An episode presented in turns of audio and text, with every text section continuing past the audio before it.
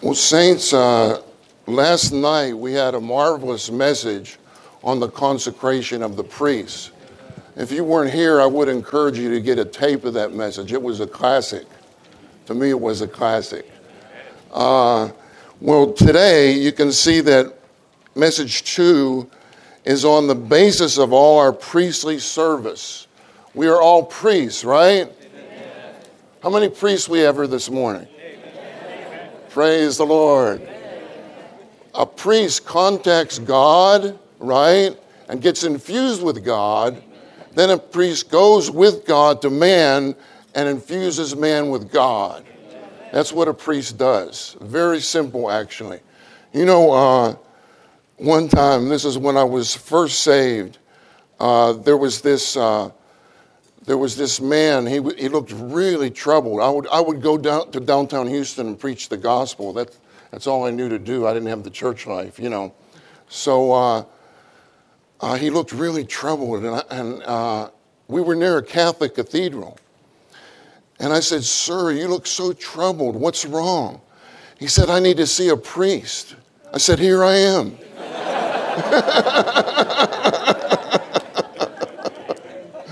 and I preached the gospel to him. It was really good. Anyway, I, I don't know if I'd do that today, but he saw a priest. He might have gone in there and not seen a priest. You know what I mean? You never know. Okay, um, now, saints, we want fire. We want to be on fire for the Lord. And we want the fire from the altar of burnt offering. Now, um, I would like to share a few things with you before we get in the, into the outline. Uh, you know, uh, in Deuteronomy 4 24 and 25, Deuteronomy 4 24 and 25, actually, we'll have this on the outline. It says, Our God is a consuming fire. Our God is a consuming fire. Then, verse 25, if you look in your recovery version, it talks about languishing in the land, languishing in the land. It says, if you languish in the land, the Lord will be very unhappy.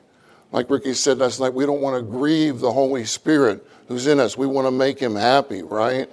So uh, it says it, it's a warning against languishing in the land. And there's a note to that, to that word languished. I'd like to read it to you. It says the word for languished in the Hebrew is a rare one, and it implies the loss of spiritual freshness. Oh, brothers and sisters, we don't want to lose our spiritual freshness, right? You know, one thing about Brother Lee I always noticed about him, he was always fresh. He always was fresh. Loss of spiritual freshness and the blunting of original impressions, the blunting, like if you blunt a knife, it loses its sharpness. So if you languish in the land, it's the blunting of original impressions produced by force of custom or long residence in the same spot.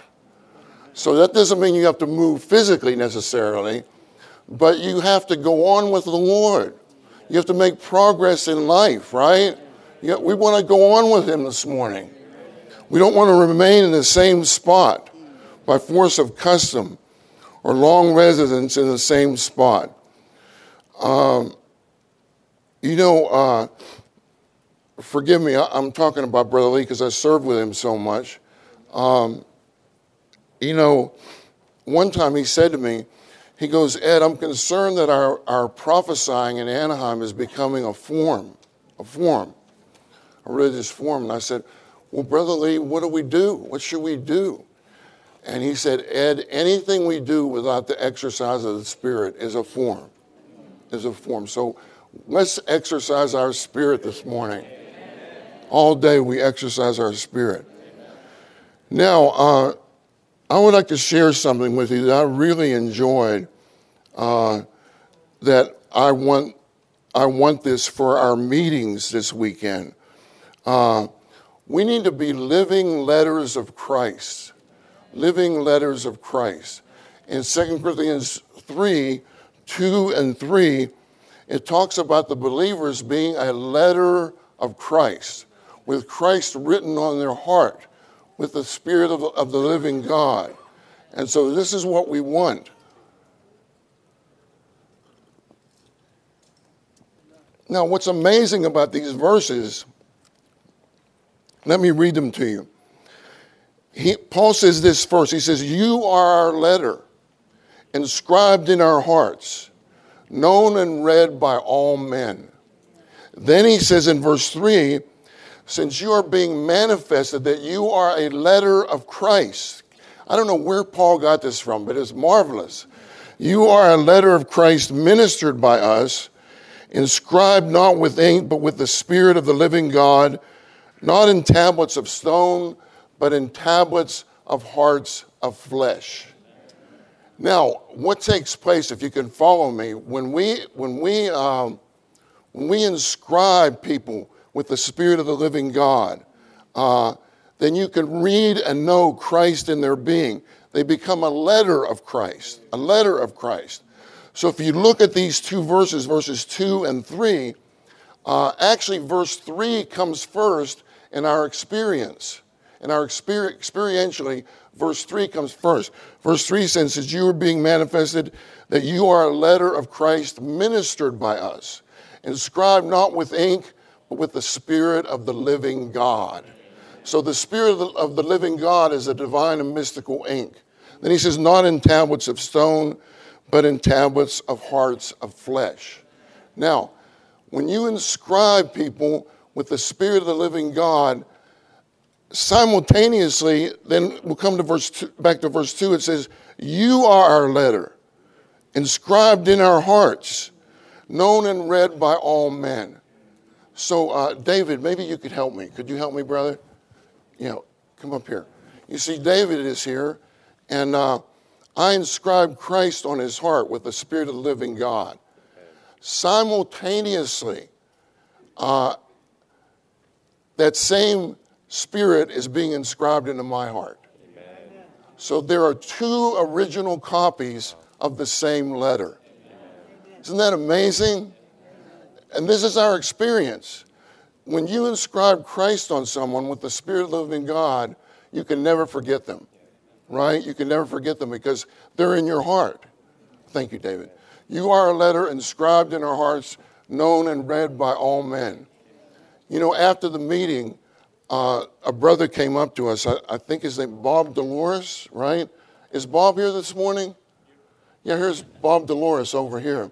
He came up here and he saw Ricky, and he said, and he he uh, they were they looked at one another. They were so happy to see one another. And uh, come to find out, uh, Ricky had preached the gospel to Bob 40 years ago, and Bob got saved. And Bob got saved. Now, uh, you could tell by looking at their faces and their gestures, they were in one another's heart. Bob is a letter of Christ, right? Inscribed with the Spirit of the living God. That same letter is inscribed in Ricky's heart. So they're in one another's hearts. They're in one another's hearts. That's what happens when we minister the word to people. And this is what we need to do. Okay, now let's come to the outline. I, I believe we'll have plenty of time for testimonies this morning. It says Roman number one says, God is a consuming fire. God is a consuming fire. Now, one of the verses there is Deuteronomy 4:24. In the next verse, it says it warns us about languishing in the land. So if you don't have God as your consuming fire in you, you're doomed to languish in the land, right? We want to be, we want to have God as our consuming fire. He consumes all the negative things within our being. And of course, there's a positive aspect to this, which we'll see, we'll see in a minute. Now, A says, as the burning one, God is holy. Holiness is his nature and whatever does not correspond with his holy nature, he as the consuming fire will consume. That's good news, isn't it? It's very good news. Now, B says in Daniel 7 9 through 10, God's throne was flames of fire. Its wheels were a burning fire, and a stream of fire issued forth and came out from before him. The fire here indicates that God is absolutely righteous and altogether holy. And altogether holy. In Hebrews 12 14, it says, without sanctification, without holiness, no one can see, see the Lord, see the Lord. So we need, to, we need the Lord to be our holiness, which means we need to be separated unto God and saturated with God. Amen. So this morning, we're all separated unto God so we can be saturated with God. He's the Holy One. Okay, now C is a marvelous point. Let's read this together.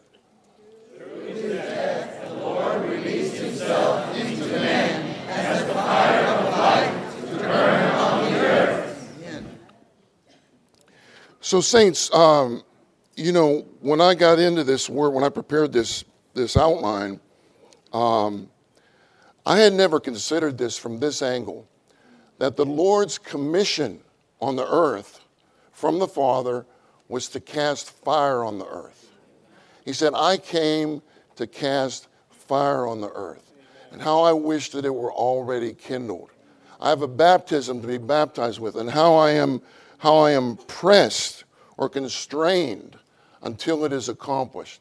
Now, that baptism was his death, was the baptism of his death on the cross. So, uh, you put that together with John 12 24. It says, Truly, truly, I say to you, unless the grain of wheat falls into the ground and dies, it abides alone. But if it dies, it bears much fruit. It bears much fruit. So his death was a life releasing death. His death was a fire releasing death. The fire of life got released from within him when he died on the cross. When he died on the cross. Uh, through the shell of his humanity being broken, the fire of life was cast on the earth. And of course, he, he said, How I wish it were already kindled. In other words, he was, he was looking forward, looking forward to his death on the cross so that the shell of his humanity could be broken and the fire of life could be released from within him and imparted in, into all of us. Isn't that wonderful? I don't know how you feel this morning. You know, it's not that easy. It's, uh, it's Saturday morning, right? And uh, people are doing a lot of things on Saturday morning. But, uh, but here we are, and I see fire in you this morning. Amen. Praise the Lord. Amen even if it's just a little fire, a little fire, uh, you can you can turn it up. We'll talk about turning it up, right? And have a habit of turning up this fire. Now uh, we come to one. One says the pneumatic Christ as a sevenfold intensified life-giving spirit is a burning fire. Is a burning fire. So the pneumatic Christ, that's Christ as a spirit, he's the sevenfold intensified life giving spirit as a burning fire. This is Revelation, uh, Revelation 4 5. It says, There are seven lamps of fire burning before the throne, which are the seven spirits of God. Now, I wish I had brought a lampstand with me, but I didn't. Uh, you know, you know, the lampstand was designed by God, designed by God. And it has seven lamps. Seven lamps. Three lamps going out like this, one lamp in the center. It has seven lamps. And these seven lamps of fire are burning before the throne, and they are the seven spirits of God. The seven spirits of God, they are the sevenfold intensified spirit. If you look at the lampstand from the, from the bottom, it's one lampstand. If I turn it this way, it's seven lamps It's seven lamps. So it's one in exist. The Spirit is one in existence, but the Spirit is sevenfold in function to carry out God's economy. See this? And the Spirit is a burning fire, a burning fire. Now, what's amazing is, uh, saints, we have we have uh, um, seven lamps of fire burning before the throne and so also our spirit is a lamp. Proverbs 20 27 says, The spirit of man is the lamp of Jehovah, searching all the innermost parts of the inner being. So our spirit is, when you exercise your spirit, when you're in your spirit, Uh, and we need to pray, just have simple prayers during the day. Lord, keep me in my spirit today. Keep me in my spirit. If I get turned away, turn me back to my spirit. You become so bright because you have seven lamps of fire in your, in your spirit, and your spirit is a lamp also. So that's an eightfold lamp. You're just so bright, right? You're not like this. Right? You're, you're, you're a bright person, right? Why? Because you have the sevenfold intensified spirit as the burning lamps in your, in your lamp, which is the spirit of man searching all the innermost parts of the inner being. Now, in Isaiah 4 4, it refers to the Spirit as the judging Spirit and the burning Spirit. The judging Spirit and the burning Spirit. So He's the burning Spirit in our spirit as the lamp of Jehovah, as the lamp of Jehovah. Now, how do we experience this? How do we experience this, these, this sevenfold intensified spirit in our spirit, which is the lamp of Jehovah? Well, uh, saints, we need to just do something very simple, but but uh, it's very meaningful. We need to be absolutely open to the Lord, absolutely open to Him. In other words, without any reservations in our being, we open our whole being up to the Lord, so that He can dispense Himself into our being. Sometimes we uh, we close off certain parts of our being, you know. We say, Lord, don't touch that. Stay in the living room. This bedroom is for me. You know what I mean? And we're, we're don't, don't ever be afraid to open yourself up to the Lord fully. Say, Lord, I'd like to open myself up to you fully. I'd like to be transformed by you.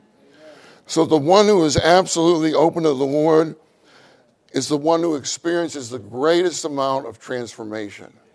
So when that when those lamps shine in you, uh, a lot of things happen. A lot of things happen, and so we need to pray. In Psalm 139, the last two verses say, "Search me, O God, and know my heart. Try me and know my anxious thoughts, and see if there's any wicked way in me or idolatrous way in me." and lead me on the eternal way. We need to ask the Lord to search us, to search us. When He does this, this as the seven spirits of God, sevenfold intensified spirit, He functions in our being. And I'd like to share with you these verbs that uh, I wrote down here. The first thing he does when you open him is he burns you. He burns you. Uh, so that you can burn others. Have you ever been burned by a brother? Yeah, I mean, in a positive sense, in a positive sense, not in a negative sense, in a spiritual sense, too. uh, you know, when Dick Taylor calls me on the phone, I get burned. I get burned. I just, oh, Lord. You know, it turns my heart, turns my heart back to the Lord, you know. So, the sevenfold intensified spirit is the seven lamps of fire to burn us and to enlighten us. And to enlighten us. We want to be enlightened from within. So these seven lamps of fire enlighten us. Brothers and sisters, it's amazing. If you go to the if you look at the Knesset, which is the legislative body of Israel, uh, in the front, they have a they have a huge lampstand uh, back there, a picture of a lampstand, and with, the, with two olive trees on either side. That's the national emblem of the state of Israel. That's from Zechariah 4, which we'll come to. You know, and so uh, maybe someday you may have to go to the Knesset and tell them about the lampstand, the sevenfold intensified spirit. Of course, they don't realize this. Okay, so he enlightens us, he exposes us, he exposes where we are. You know, isn't it amazing that in a meeting, you may be in a meeting, you may be reading your Bible prayerfully, and the Lord will expose something. He will speak, and it has nothing to do with the text. You know what I mean? It's just that He exposes. Like maybe last night you got exposed, you weren't, you're not absolute enough, that your consecration waned. It's good to be exposed. It's good to be, it's good to see where we are. Not only does He expose us, He judges us He purifies us, He purifies us, and He refines us to produce the golden lampstands for the fulfillment of God's economy. Now, uh, these, these, uh, these seven spirits, the sevenfold intensified spirit, is the speaking spirit, the speaking spirit in Revelation. He speaks to us. Uh, he who has an ear, let him hear what the Spirit says to the churches. This is a sevenfold intensified spirit. And, uh, you know, in Acts 2 3, when the disciples were baptized with the Spirit, uh, it says a tongue of fire sat on each one of them. You know, I always wondered why a tongue? Uh, why not an ear? You know, but it was a tongue because that shows the sevenfold intensified spirit is for speaking. It's for speaking. It's for burning and purging in God's economical move. And the spirit is for speaking. Is for speaking. In Acts, in Luke 24, 32, you remember uh, those two disciples on the road to Emmaus after the Lord uh, departed from them. They said this. They said, "Was not our heart burning within us?" While he was speaking to us on the road, while he was opening to us the scriptures. Isn't that wonderful? Was not our heart burning within us while he was speaking to us on the road, while he was opening to us the scriptures? That's wonderful. We want the Lord to do that with us. Okay, now these seven lamps of fire, uh, that's Revelation 4 5. In Revelation 5 6, Revelation 5 6. These seven lamps of fire are the seven eyes of the Lamb. Seven eyes of the Lamb. Uh, you know, without the ministry, we would never be, we would, what is this? A lamb with seven eyes, you know. But it tells us in the text that this sevenfold intensified spirit, this lamb with seven eyes, these seven spirits were sent forth into all the earth. Into all the earth. And what the function of the sevenfold intensified spirit is to direct the world situation and to do all those things that I that I talked to, talked to you about. So the sevenfold intensified spirit is also the eyes of Christ as the redeeming lamb and the building stone. Zechariah 3 9. This stone has seven eyes. So that shows the sevenfold intensified spirit is for God's building. It's a sevenfold intensified spirit for God's building. And as the seven eyes, the sevenfold intensified spirit observes us, he searches us, he infuses us, and he transfuses us with Christ's essence, riches, and burden for God's building. For God's building. Uh, you know, uh, I've told this before, but I think it's a good illustration. You know, I went to the hospital one time. I had an infection in my finger, and normal antibiotics wouldn't wouldn't get rid of it. Uh, so I had to go to the hospital, and they put an IV in my arm with, uh, with intravenous antibiotics. But there was a machine over to the side. I didn't. I looked at it, and there was a light there, and it said infusing. I said, "Praise the Lord!" infusing, and then and then a bell went off. It said uh, infusion complete. Isn't that wonderful? That should be our time with the Lord. We spend time with the Lord infusing. Then we go to work, infusion complete, right? Infusion complete. Of course, infusing lasts our whole period of organic salvation from regeneration through transformation and glorification. That is the infusing time. Then we're glorified to be his bride, the infusion will be complete. I really, really love that. Really love that. So we need to be infused. Saints, in every meeting, we need to be infused with the sevenfold intensified spirit as the lamps of fire and as the seven eyes of the Lamb. Now, um, let's see, it says this under here. Two says, This fire is the impulse the impelling force of the spiritual life, an impulse that comes from the Lord's released divine life. So when the Lord died, his unlimited and infinite being with the divine life was released from within him. And that was fire. That was the fire of his life, the fire of his life. Uh, you know, we read this, this is a footnote. The footnote says this fire is the impulse of the spiritual life.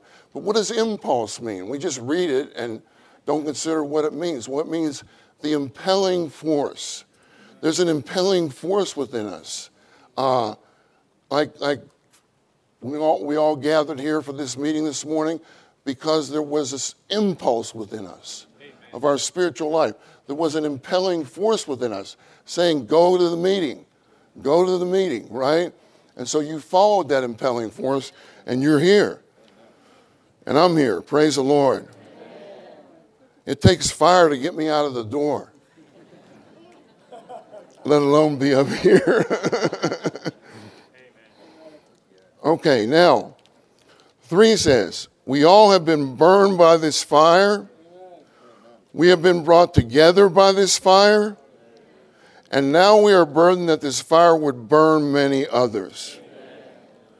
When the concealed glory of Christ's divinity was released, a divine fire was cast on earth to burn the whole earth.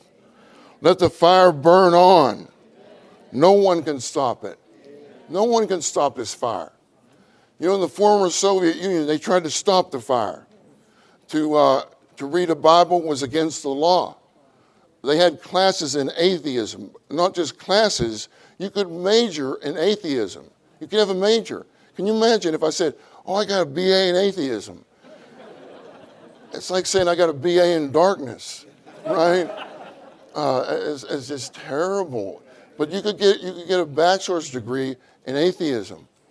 Well, one time Dick Taylor and I we were preaching the gospel in Moscow, and we were preaching on this street. The name of it was No God Street. Can you imagine a street like that? No God Street. And then we were preaching in this building. It was the, the, the Society for the Blind.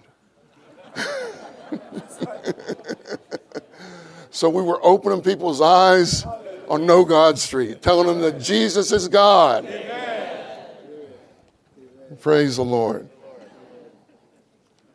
All right, let's read D all together.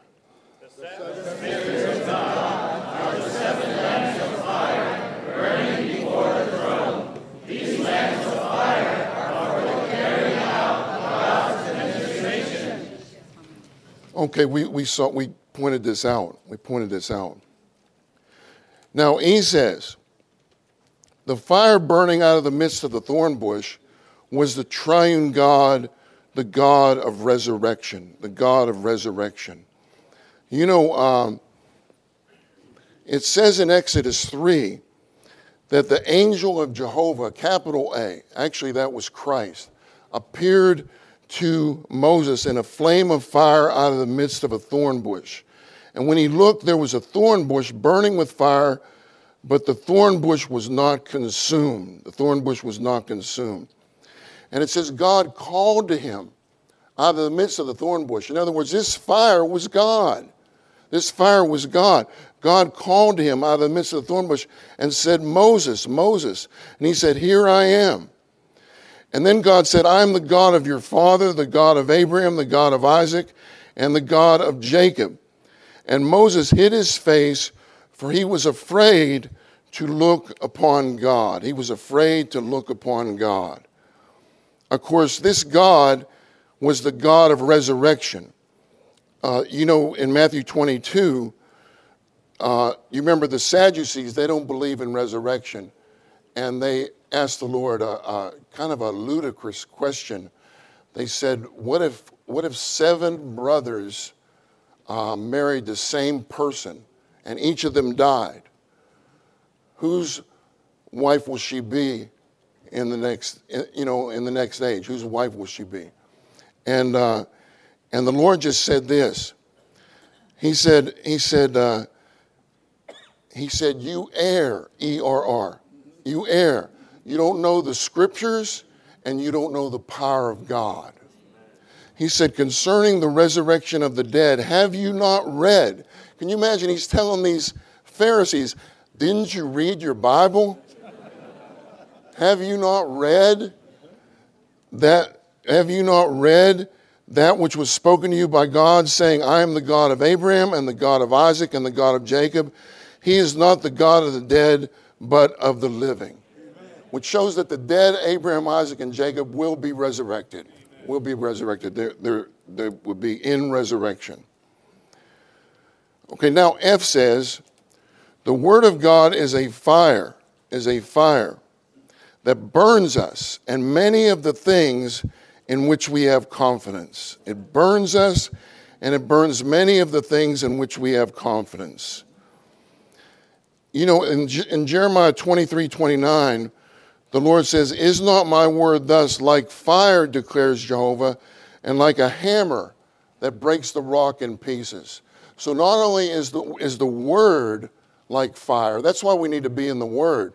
The Word is like fire. The Word is also a hammer that breaks a rock into pieces.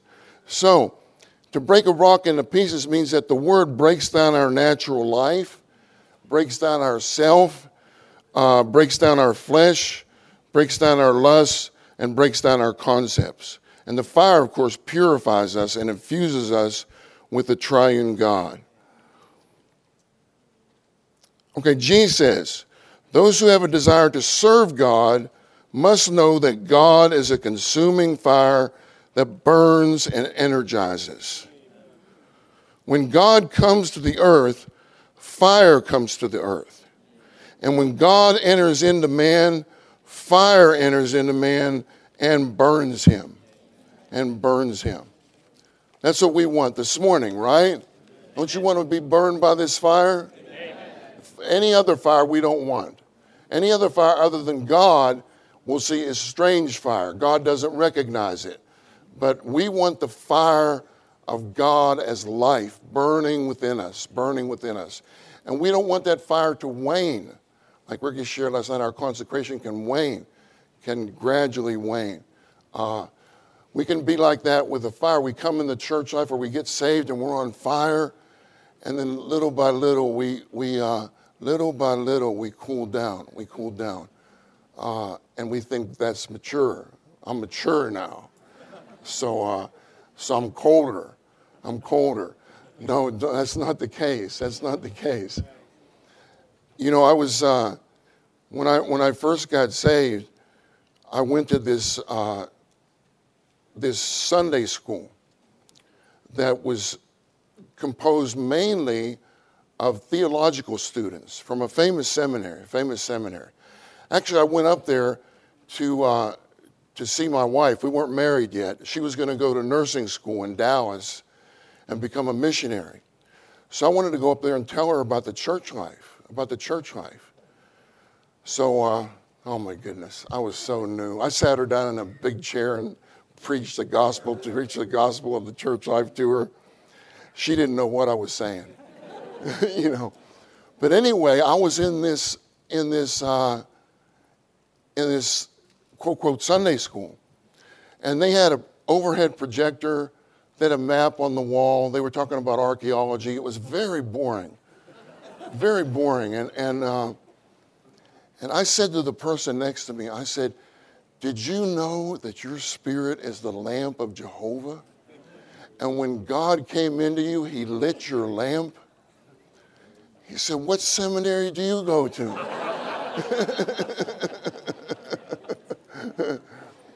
anyway, then we went to dinner afterwards with a number of the believers there.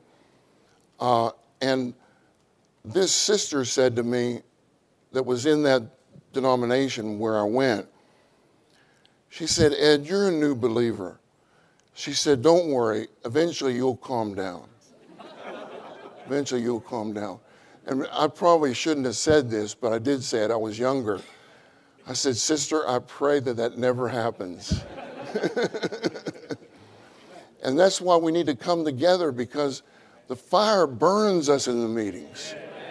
This is how we maintain the fire, part of the way we maintain the fire. We'll see at the end of practical ways we can maintain the fire within us.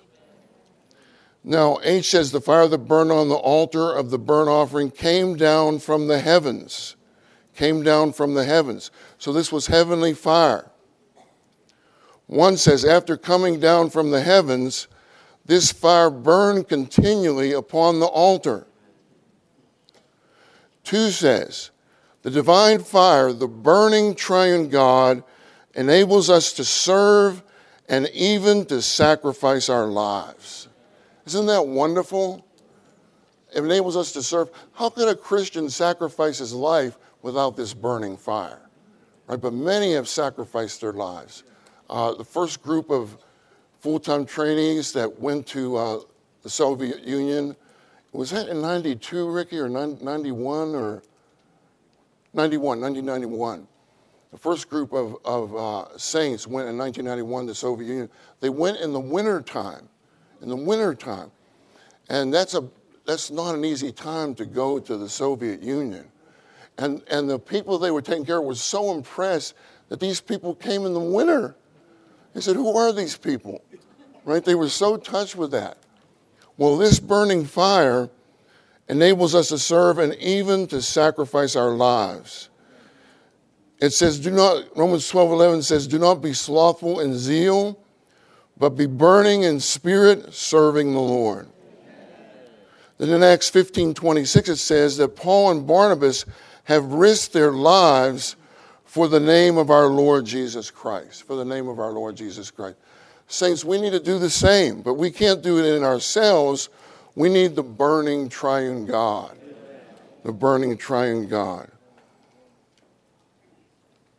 This really convicted me this morning because, uh, you know, anyway, I struggle with, with certain things, uh, and we all struggle, right? We all have our, we're all in an oven. You realize that. In the Lord's recovery, there's a huge oven, and there's room in that oven for every one of us.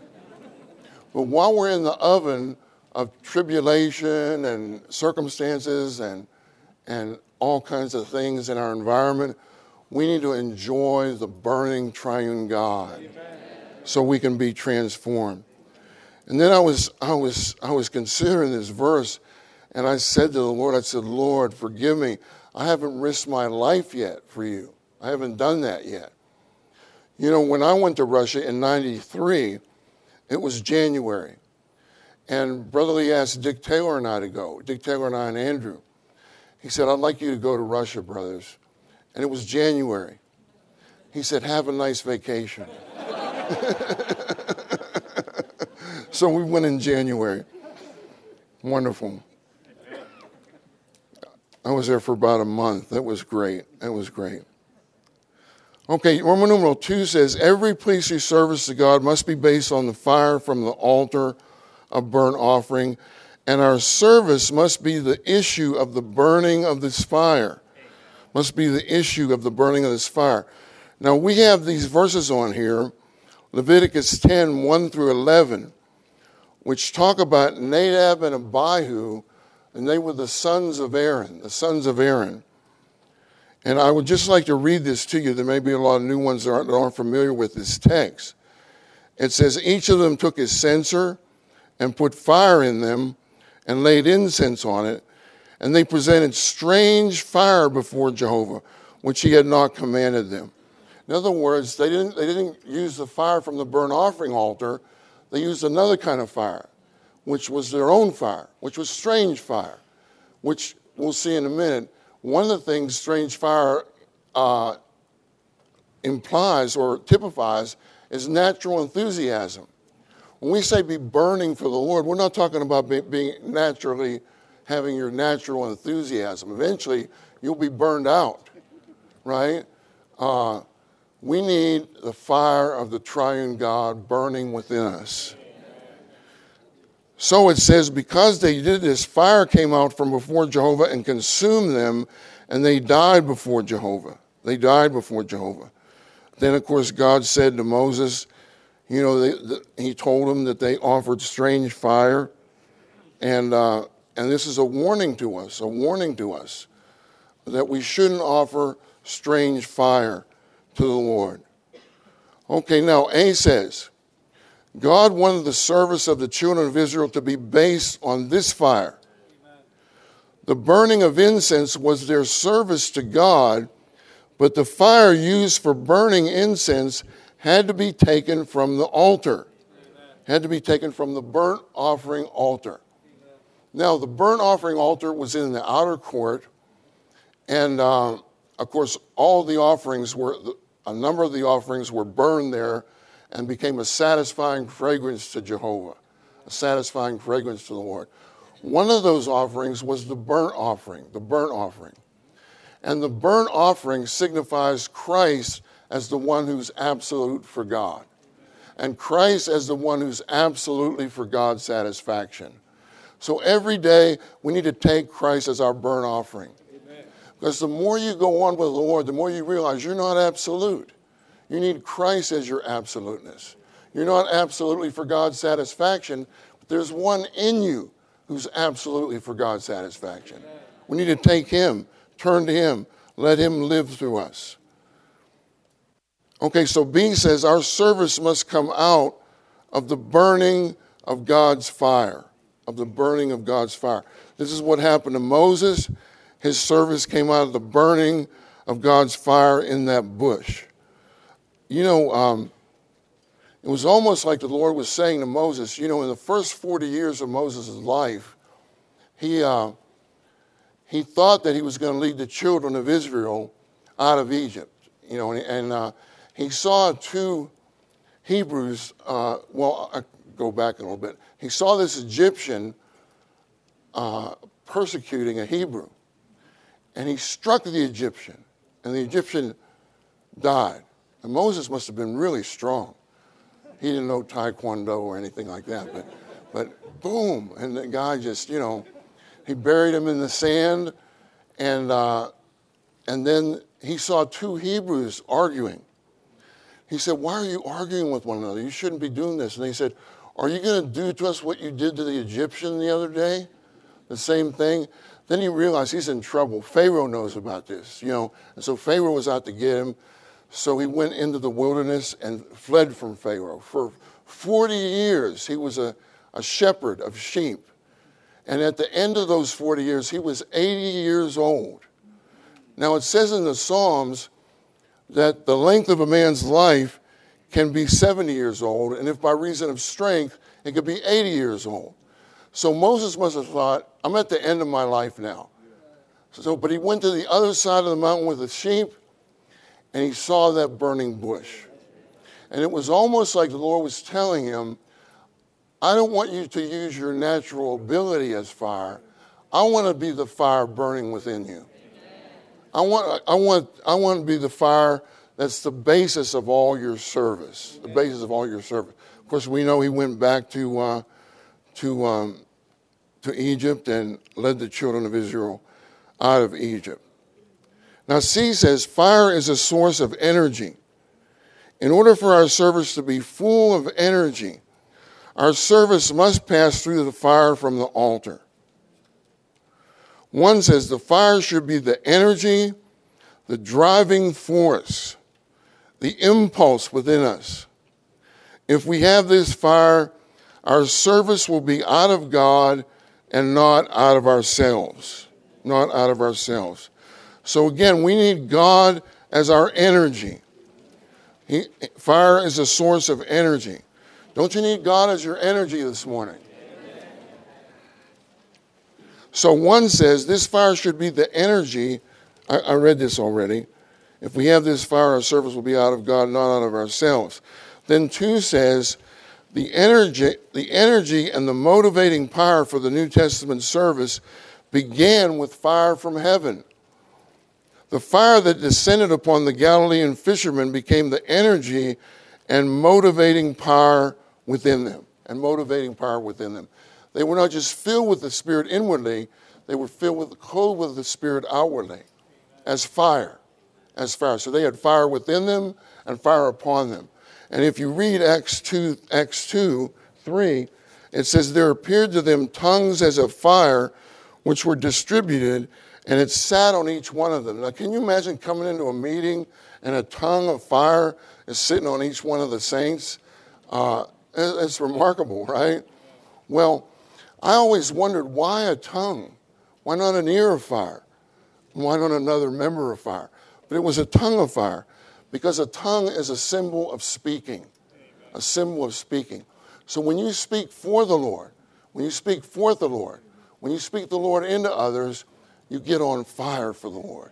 You get on fire for the Lord. So tongue is a symbol of speaking, for burning and purging in God's economical move. Now, three says, This fire burns on those who love God. How many lovers of God we have here this morning? This fire burns upon those who love God, who offer themselves to God. Like last night, we saw how to offer ourselves to God, who are willing to forsake everything for God, and who are willing to place themselves in His hands in order to be broken. In order to be broken. You know, Brother Lee gave a testimony, it's in one of our books. He said that when he got saved, when he got saved, he, um, he went to hear this sister speak. She was 25 years old. And this is in the early part of the 20th century. She's speaking over a thousand people, so it was unheard of for, for uh, a female to speak to that large a group in mainland China. And uh, he went to hear her mainly out of curiosity. He went to hear her. Well, he went to hear her and he got saved. He got saved and he consecrated his whole life to the Lord. He was 19 at the time, she was 25. Later, she became one of his coworkers. It's very interesting. But he, he kind of asked this question rhetorically. He said, first of all, he said this I never heard a speaking that was that powerful and with that much impact. And he said, Why did she have so much power? Why did she have so much impact? And then he said this it was because she loved the Lord to the uttermost. She loved the Lord to the uttermost. When you love the Lord to the uttermost, fire will come out of you. Fire will come out of you to burn others. So, saints, let's give ourselves to love the Lord. Now, D says, the fire from the altar is the genuine motivating power of service, the genuine motivating power of service. One says, What God does concerning our service is to send his fire to burn within us. Two says, If we offer ourselves to God sincerely, fire will descend from heaven and burn us. This burning will become the energy that moves us, and the issue of this burning will be our service, will be our service. You know, saints, I, we all have this experience. When the Lord is burning within us, uh, it's the motivating power of our service. No one has to tell us to preach the gospel. No one has to tell us to prophesy or, or take care of the young people. There's a fire burning within us. That's the genuine motivating power of our service. When I, when I, I'm going back to when I first got saved again, I didn't know what to do. I got saved in a laundromat. Can you believe that? While I was washing my clothes, I got washed in the blood. There was a tract in that laundromat. It had a prayer in it. I prayed that prayer in the laundromat, and I got regenerated. And uh, then I said, My goodness, what do I do now? I didn't know what to do as a Christian. So I thought to myself, Well, I need to read the Bible. I know that, that much. So, anyway, I started to read the Bible, and oh, I was so touched within the first week. When I was reading the Bible, I was I read the New Testament. You know, uh, I started there instead of Leviticus. Uh, I graduated to Leviticus. We all graduated to Leviticus. Okay, uh, but uh, that fire was burning within me and it's the first time that I saw that I was a sinner, that I had sinned against the Lord and I needed forgiveness. And I went in the, I went in the bathroom because I was weeping and confessing my sins to the Lord. And the more I confessed, the more I got filled with the Spirit. So eventually I turned the faucets on so my roommate wouldn't hear me. And so eventually I said, My goodness, the water bill is going to be off the charts here. So I turned the water off, went outside, and consecrated my whole life to the Lord. Uh, and that was the issue of the fire burning within me. Well, I went to work after that, and I said to one of my colleagues, uh, his name was Bill Waller, I still can remember him. I said, Bill, I met Jesus. He said, You met who? you met who? I said, Jesus. I said, Jesus is a living, real person. And you can receive him and meet him just like I met him. He said, Ed, you, you've, uh, you're a little bit extreme here. You know, but he was the first person I led to the Lord. Eventually, I led him to the Lord. Not long after that. Okay, now, are we on E now, Ricky? Are we on E, brothers? Okay, good. The fire from the altar produces a powerful service. The altar of burnt offering is the cross of the Lord Jesus, and the fire is the Spirit. Two says the basis of genuine service is knowing the cross and placing ourselves on the cross in order to be gained by God and to allow the divine fire to burn within us. This produces service. F says those who experience the fire from the altar build with gold, silver, and precious stones. That's 1 Corinthians 3:12. We don't want to burn, we don't want to serve and, and build with wood, grass, and stubble. Wood signifies our natural man, our natural life, our natural energy. Uh, uh, grass signifies the flesh, and stubble signifies lifelessness. Life, there's no life in you. You see? So we want to serve with gold, silver, and precious stones. Gold signifies God the Father and his divine nature. Silver signifies God the Son and his redeeming work. And the precious stone signifies God the Spirit and his transforming work. This is what we want to build with.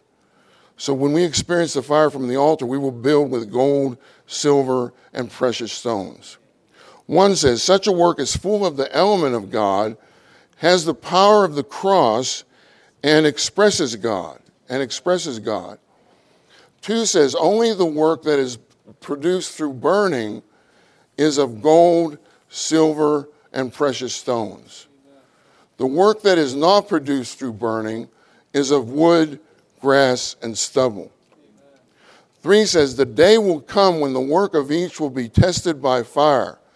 If our work is the issue of fire, our work will stand the test of fire. Isn't that, isn't that wonderful? If our work is the issue of this fire, this divine fire burning within us, it will stand the test of the fire of judgment, of the fire of God's judgment.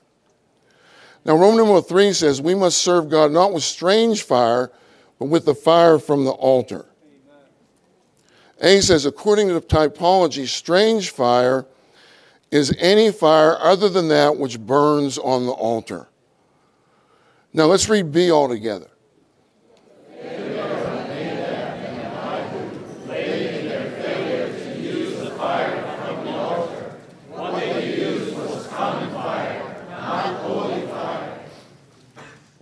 So as a result, they suffered death. But, saints, if we serve with strange fire, we can suffer spiritual death. You see, and we don't want that to happen to us, right? So we don't want to serve with strange fire.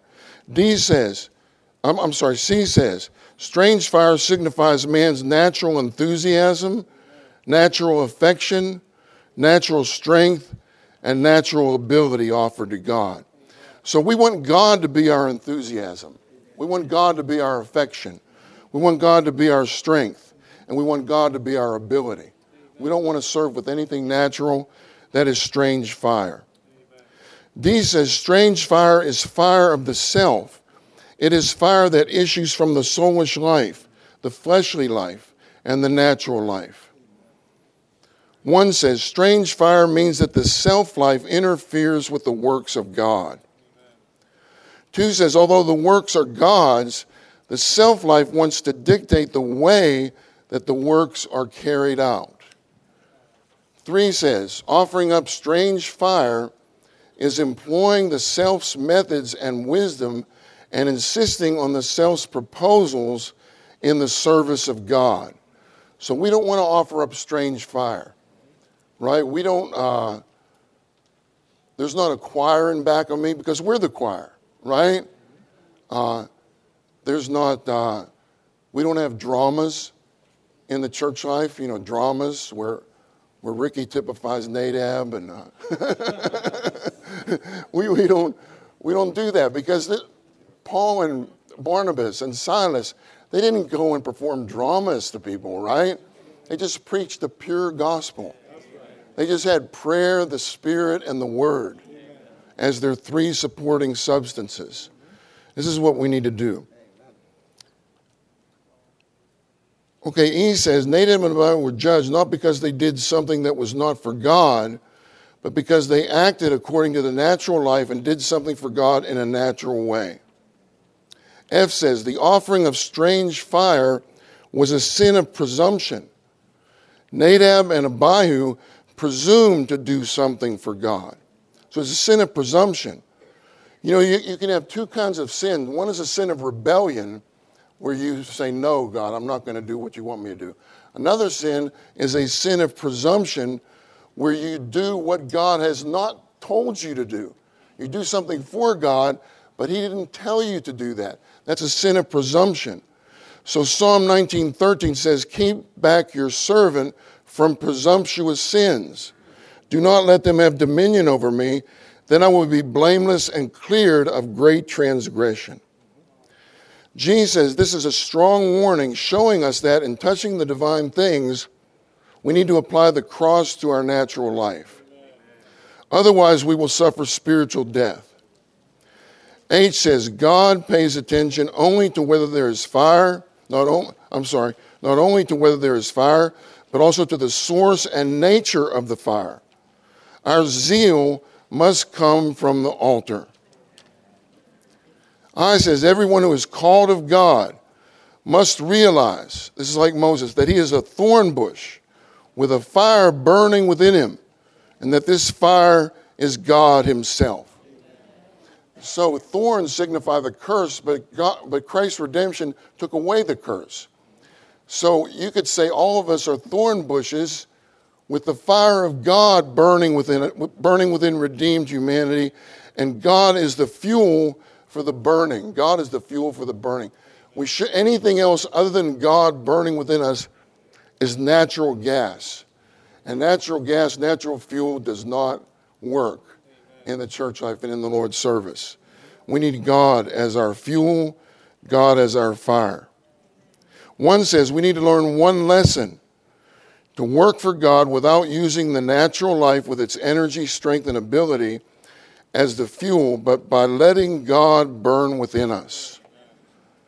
Two says we need to be burning in spirit, serving the Lord as a slave with the fire of his life, not with strange fire, which brings in spiritual death.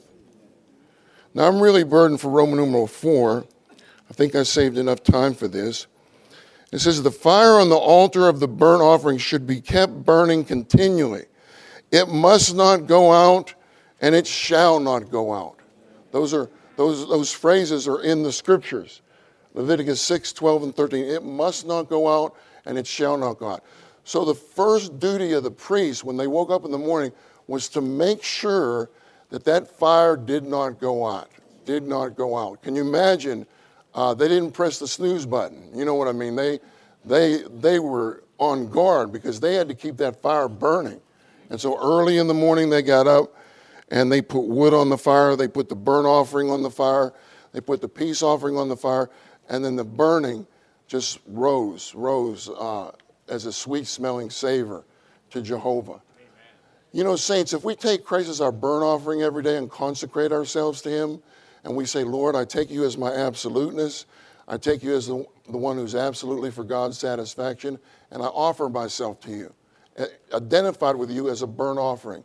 Not only that, Lord, I take you as my peace offering. I take you as my peace offering for my fellowship with you. You're my peace toward God, you're my peace toward man, and you give me peace continually in every way. When we do that, we will be burning in the morning. Now, Leviticus 6 12 and 13 says, The fire on the altar shall be kept burning on it, it must not go out, and the priest shall burn wood on it it doesn't say every other morning, it says every morning. And he shall lay the burnt offering in order upon it, and shall burn the fat of the peace offerings on it. Fire shall be kept burning on the altar continually, it shall not go out. So A says, day by day and on many occasions, we need to offer ourselves to, in Christ to God as a continual burnt offering to be burned by Him so that we may burn others. Eventually, we become a burnt offering because we're in Christ and we take Him as our burnt offering and we become a burnt offering. We become someone who's absolute for God, who's absolute for God, and who's absolutely for God's satisfaction. So in Numbers 28 2 through 4, it talks about a continual burnt offering. And we should offer the burnt offering in the morning and at twilight in the evening. Do we do this? Do we offer the burnt offering in the morning and do we offer the, consecrate ourselves in the evening? I think we have to confess that in the evening we're short of the evening burnt offering, right? Maybe the morning burnt offering is more habitual. I hope so. Okay, now, Numbers 28, 26, and 27 says, You shall present a burnt offering for a satisfying fragrance to Jehovah. Eventually in 2 Corinthians 2:15, Paul said, "We are a fragrance of Christ to God." So eventually you become a fragrance of Christ to God. Isn't that wonderful? How do you describe fragrance? How do you describe a, the fragrance of a rose? It's indescribable, right? So we become a fragrance of Christ to God. That, that is just wonderful. And a fragrance to Jehovah. Now, B says, the Spirit causes our spirit to be burning and our gifts to be flaming. Hence, we should not quench him. Don't quench him. Uh, you know, the devil, in this sense, is the fire department. The fire department's wonderful, of course. You know, we love the firemen, right? But we don't like we don't like we don't like this kind of fire department that comes in and quenches the spirit within us, right? Do not quench the spirit. It says, do not grieve the spirit in one verse. It says, do not quench the spirit in 1 Corinthians 5 19. Uh, so we should not quench the spirit within us. Now, these next, these next points are very practical, and I hope these will be a help to us to maintain the fire within us for God's building. One says, We must allow the Lord to burn us and keep us burning continually by fanning our God given spirit into flame. So always fan your God given spirit into flame. Amen. Now, what, you may say, well, 2 Timothy 1 6 and 7 doesn't say we fan our spirit into flame. But if you read carefully, he says in verse 6, he says, I remind you to fan into flame the gift of God which is in you through the laying on of my hands. For God has not given us a spirit, a spirit. See, what God gave us was a spirit of power and of love and of sober mindedness. That is our God given spirit. Our God given spirit. And we have to fan that God given spirit into flame. Now, of course, uh, you know, uh, in this sense, we could say our spirit is the fire because our spirit is mingled with the divine spirit. The divine spirit is a sevenfold intensified spirit, and our spirit is the fire. So we need to exercise our spirit to fan our spirit into flame. And the easiest way to exercise our spirit is to open our mouth, open our heart, open our spirit, and call on the name of the Lord. Amen. Don't graduate from calling on the name of the Lord. Amen. Don't say, Well, I've been around a long time. I don't need to call on the name of the Lord anymore. That's for the young people. Don't do that. The first thing you should do when you wake up in the morning is say, Lord Jesus. It makes a big difference. It makes a big difference when you, when you say, Oh no, versus, Oh Lord. Don't say, oh no, when the alarm goes off. Say, oh Lord. Start your day calling on the name of the Lord. Now, two says we must enjoy God as the fire of love, to love Him and others with His love. So 2 Corinthians 5.14 says the love of Christ constrains us. That means presses us from presses on us from all sides. Uh, the love of Christ constrains us. We need to pray, Lord, constrain me with your love, Lord. I like to be constrained with your love. You know, we have a hymn in our hymnal. It says, Almighty, lo- your mighty love, O God, constraineth me as some strong tide it presses on its way. And then there, there's this line says, that says, Oh, tide of love, flow in. I like that. Oh, tide of love, flow in. We need to pray that. In Song of Songs 8, 6, and 7, uh, the seeker says, Set me as a seal on your heart, set me as a seal on your arm. So we want to be set as a seal, as an indelible seal on his heart of love, and as an indelible seal on his arm of strength and power. We become a part of his heart and a part of his arm. It says, For love is as strong as death, jealousy is as cruel as Sheol. Its flashes are the flashes of fire, a flame of Jehovah. Many waters cannot quench love, nor do floods drown it. You know, saints, I think uh, a lot of us in this room can testify. Many waters do not quench love, right? We, we see one another. You know, sometimes we just look at ones who have been around for a while and we get encouraged. My goodness, there's Ed Marks. He's still here. Praise the Lord. Why am I still here? Because many waters cannot quench love. Many waters cannot quench love.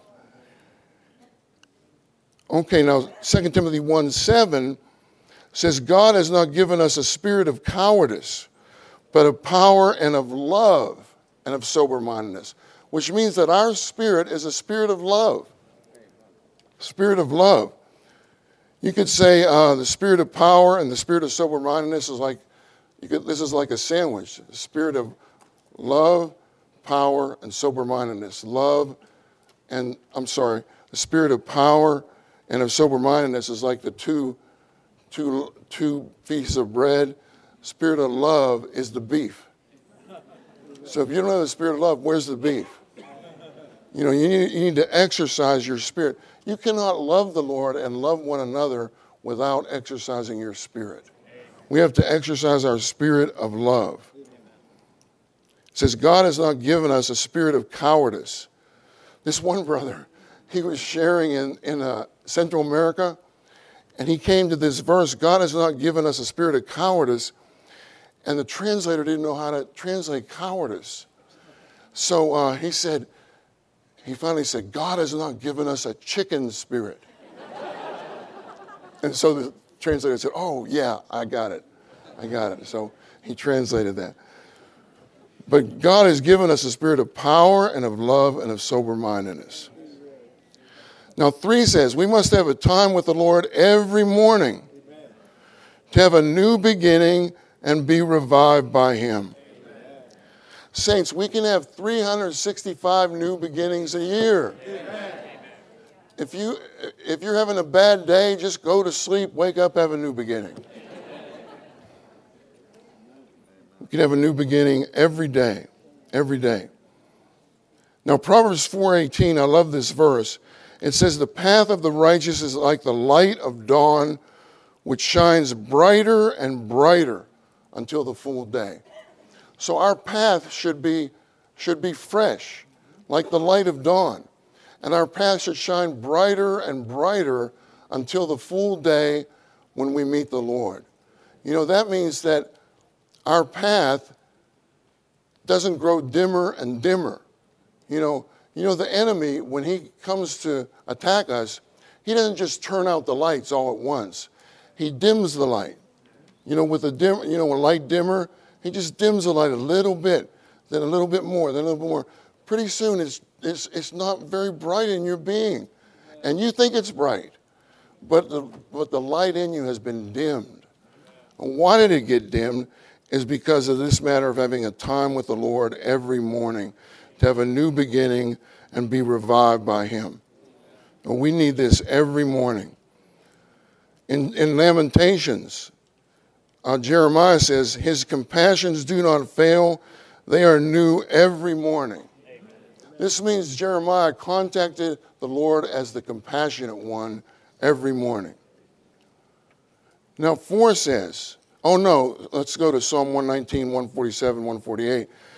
This says, I anticipated the dawn and cried out, Do you anticipate the dawn? You say, oh, wow, I'm going to wake up at 6 a.m. tomorrow. I'm anticipating it. Why did he anticipate it? He said, I hoped in your words. My eyes anticipated the night watches that I might muse upon your word. We were sharing this. We, we brought out this verse. Benson and I went somewhere, and these two verses were on the outline.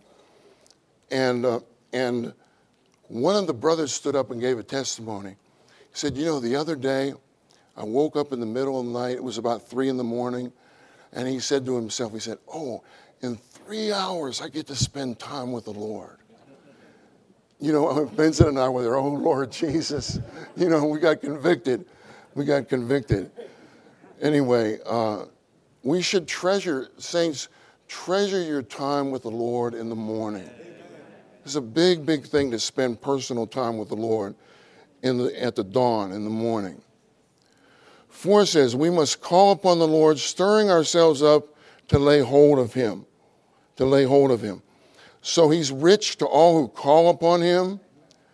In 2 Timothy 2:22 it says flee youthful lusts and pursue Christ as righteousness, faith, love and peace with those who call on the Lord out of a pure heart. It's good to be with those who call on the Lord out of a pure heart.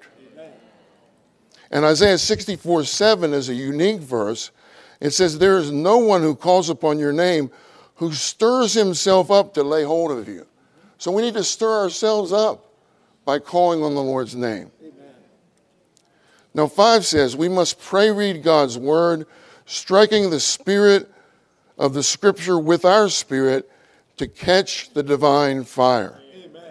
So the Spirit is the substance, you could say, is the substance of, of, of the Scripture, just like phosphorus is the substance of matches. So we need to strike the Spirit of the Scriptures with our spirit to catch the divine fire. Now, 6 says, We must be filled with the sevenfold intensified Spirit as the seven lamps of fire and the seven flaming eyes of Christ by opening ourselves to the Lord unreservedly in order to be enlightened by Him, burned by Him, and infused with Him. So, again, these seven lamps of fire, they expose us, they enlighten us, they convict us, they, it supplies us, the sevenfold intensified spirit, and it, it, it has a killing function. Wherever light shines, life is there. Life is there to be imparted into you. Wherever light shines, Killing is there to kill all the negative things in your being. Now, 7 says, We must always rejoice, pray unceasingly, and give thanks in everything. Maybe you can't give thanks in everything. You say, Oh, I can't do that. But give thanks for what you can give thanks for. Right? Start there. Thank the Lord. I remember when, when I was an unbeliever, I was very unthankful. People would say, It's a nice day. I would say, It could be better you know, it's terrible. And the bird would be singing, and I'd say, Be quiet. You know, I was just unthankful. When I got saved, I became a thankful person. I remember thanking the Lord for the pigeons in the park. Anyway, thanking the Lord for my boss. No one liked my boss. We need to give thanks in everything. I went with a coworker to Central America, and the airline lost our luggage. And all we had was the clothes on our back, you know. And I was there, oh Lord. I, I was really kind of distraught. And the brother said to me, my coworker, he said, he goes, Ed, remember, give thanks in everything. remember, give. I said, You're right, brother, you're right. Oh Lord, thank you. Thank you that you know where our luggage is, Lord. Eventually, I bought this shirt in Central America, it's hard to buy me a shirt. You know, you have to go, they don't have tall men's stores everywhere, you know. So uh, I bought this shirt that fit me, and when I brought it home and Ruth washed it, it shrunk down like this. shrunk down, I couldn't wear it again. But, saints, give thanks in everything. Always rejoice. It's a command. Unceasingly pray. In everything, give thanks for this is the will of God in Christ Jesus for you.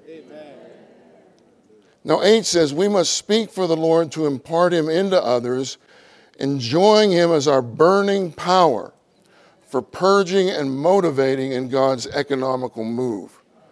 We, we shared this. You know, in Acts 6 4, the apostles said, We will continue steadfastly in prayer and in the ministry of the word. We need prayer. Before we prophesy, we should always have a lot of prayer before we come to the Lord's Day morning meeting. Prophesying needs prayer to strengthen the ministry of the word and empower the ministry of the word. Now, 9 says we must coordinate with one another in and among the churches to enjoy God as our sanctifying fire for his one move. For his one move. Saints, when we coordinate together, we enjoy the divine fire. Now, you can see this in Ezekiel 113. It says it's for the likeness of the living creatures. The living creatures here signify the coordinated body of Christ. It says it's for the likeness of the living creatures. Their appearance was like burning coals of fire, like the appearance of torches. The, listen to this. The fire went to and fro among the living creatures, and the fire was bright. And out of the fire went forth lightning, went forth lightning. So when you when you're serving with a group of brothers or a group of sisters, there should be a fire going to and fro among you. See, isn't that that, that happens when we serve properly? The fire of God's life goes to and fro among us. And when I sit down and it's time for you to share, the fire will go to and fro, right? Then there's lightning. Lightning. Sometimes you you're fellowshipping together and there's a special flashing of the divine light. That's lightning, uh, which comes in times of storms and darkness. Lightning comes out of our time of fellowship with one another. Okay, Zechariah 2 5. Uh, the Lord says this concerning Jerusalem. He says, I will be her, her wall of fire round about, and I will be the glory within her. Isn't that wonderful? Saints, we should pray this Lord, be a wall of fire around me, and be the glory within me. In this meeting, be a wall of fire around this meeting, and be the glory within this meeting. Then finally, we come to 10. The burning of the sevenfold intensified spirit as the seven lamps of fire motivates us to rise up and take action for the carrying out of God's economy. It says in this verse the people who know their God will show strength and take action. Actually, that's the book of Acts. They took action, right? They, they, they became one with the acting God, and they took action. The Amplified Bible says the people who know their God will show strength and do exploits for God. Do exploits for God. Or, or I like take action. Take action. That matches the book of Acts. Okay, now this is the basis of all our priestly service the fire from the altar of burnt offering. Now, how about we pray with our neighbor for a minute or so, and then we can have some testimonies.